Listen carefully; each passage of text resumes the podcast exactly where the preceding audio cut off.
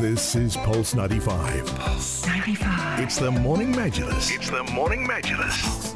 Hello, good morning, and welcome back onto the Morning Majlis. We're talking and celebrating all things environmentalism because we are going to be speaking to the outreach manager at Bee'ah because they have awarded the young and creative minds uh, for their passion, uh, for uh, their dedication uh, to uh, the the world of uh, in, with world of green initiatives.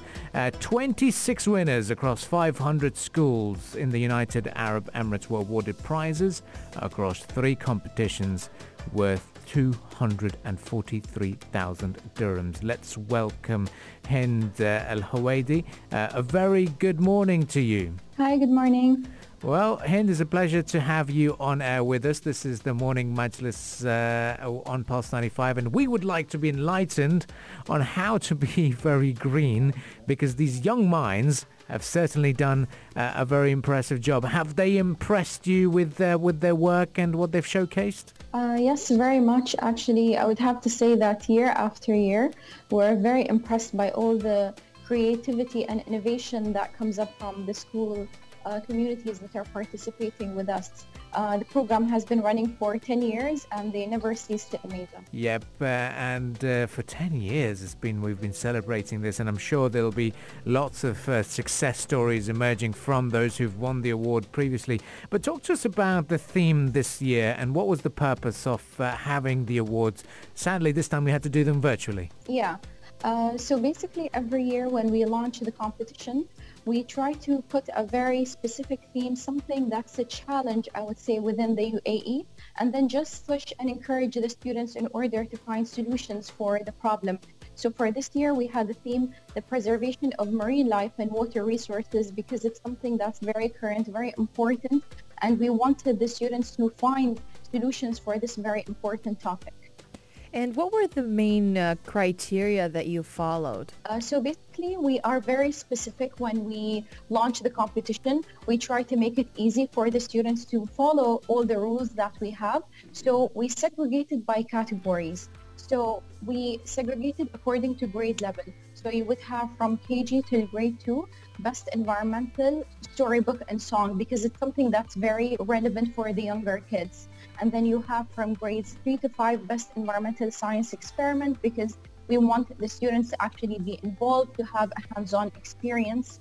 From grade six to nine, you have best environmental film because we like to also encourage the students to go out there, um, film the movie themselves, be the actors of that film themselves. And then we have for the older uh, group of the students from grades 10 to 12, best environmental invention because they're very creative and we try to find, we try to challenge them in order to find solutions in the order of an invention. And then we also have a category for outstanding teacher. And for all of them, there are very specific criteria in terms of the project itself, in terms of delivering the message, in terms of documenting their process. So it's something that's very specific that we ask the students to work on. Mm. And uh, Hind, uh, this is such an important topic, uh, the one that uh, the competition is centered around, the preservation of marine life and water resources.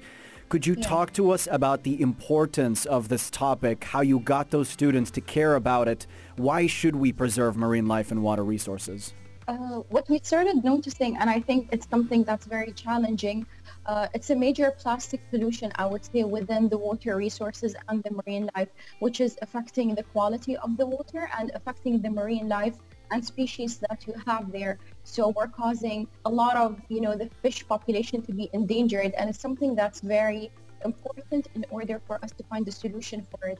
So we try to encourage the students to come up with an invention that would be able to solve this problem. And then shoot a film that shows the impact of this problem and why it is important for us to be taking an action right now.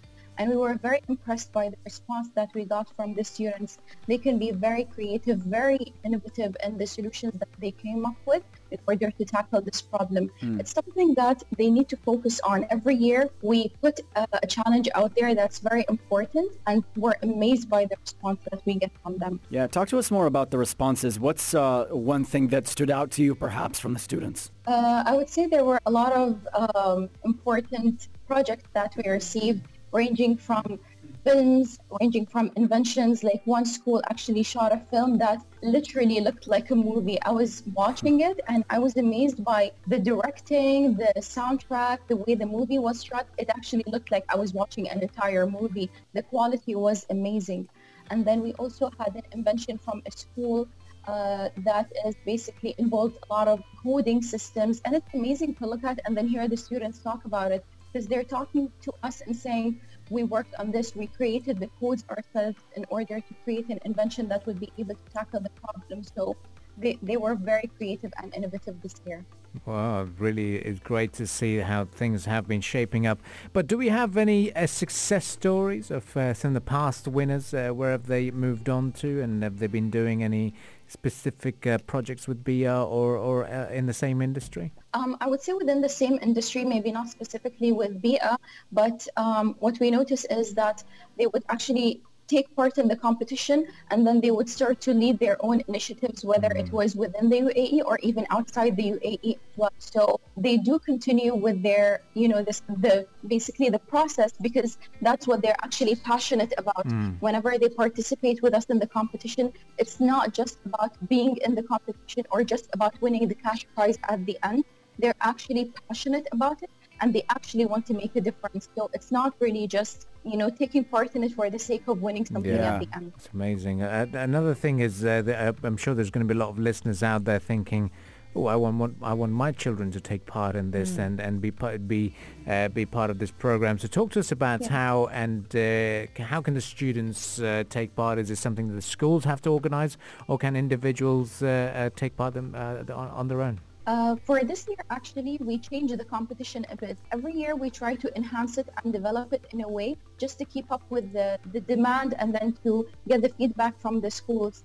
And as you know, with everything that's happening around the world, uh, the previous competition was uh, focused on group projects mainly, and then you do have the individual categories as well. But for this year, we decided to make the competition on just an individual basis because we know it would be tricking tricky, I would say, because of all the restrictions that we have, the social distancing rules. So we don't want them to face any issues while working on their project. So it will be on an individual basis. So students from grade 6 up until grade 12 can take part in the competition in different categories, and then it will be on an individual basis. Uh, we launch the competition, we send the emails from ourselves, and then also in collaboration with the Ministry of Education. So we do communicate with the schools and we do let them know we're supposed to launch it within the next uh, two weeks, the new cycle of the competition. Well, certainly Yeah. is something to look forward to. Something to look forward to indeed. Uh, and um, Hind, as far as uh, the messaging to the general public lately, would you, what would you uh, tell the listeners about the importance of these initiatives and uh, in the environment and sustainability? Uh, I would say it's very important to start from a very young age because as you know, it's very easy to shape the minds of someone who doesn't have any perceived notions, I would say. So it's very important to encourage the students to take part in such activities and for the parents also to encourage their kids to take part in these because if they start very young, the environmental knowledge and awareness just builds with them over the years. So we encourage them to start at a very young age and try to make a difference within the world. Wow, Hind, thank you very much for joining us this morning. It is an absolute pleasure to have you on air with us and uh, and uh, hopefully this is going to encourage more uh, us adults as well uh, to be a bit more environmentally conscious and uh, we look forward to welcoming in the studios at some point uh, down the line in the future. Yeah, thank you so much and thanks for having me. All Thank the- you. All the very best. And uh, this was uh, uh, Hind Al Huwaidi, the uh, Senior Outreach Manager at uh, Bee'ah, talking to us about the Environmental Awards for the Young Environmentalists. Right here on the Morning Majlis, it's time for us to take a bit of a breather and uh, we shall return right after that, continuing the discussions on the Morning Majlis, this time about the world of clean energy, electric vehicles. Uber has got a big plan. Stay tuned to Pulse 95.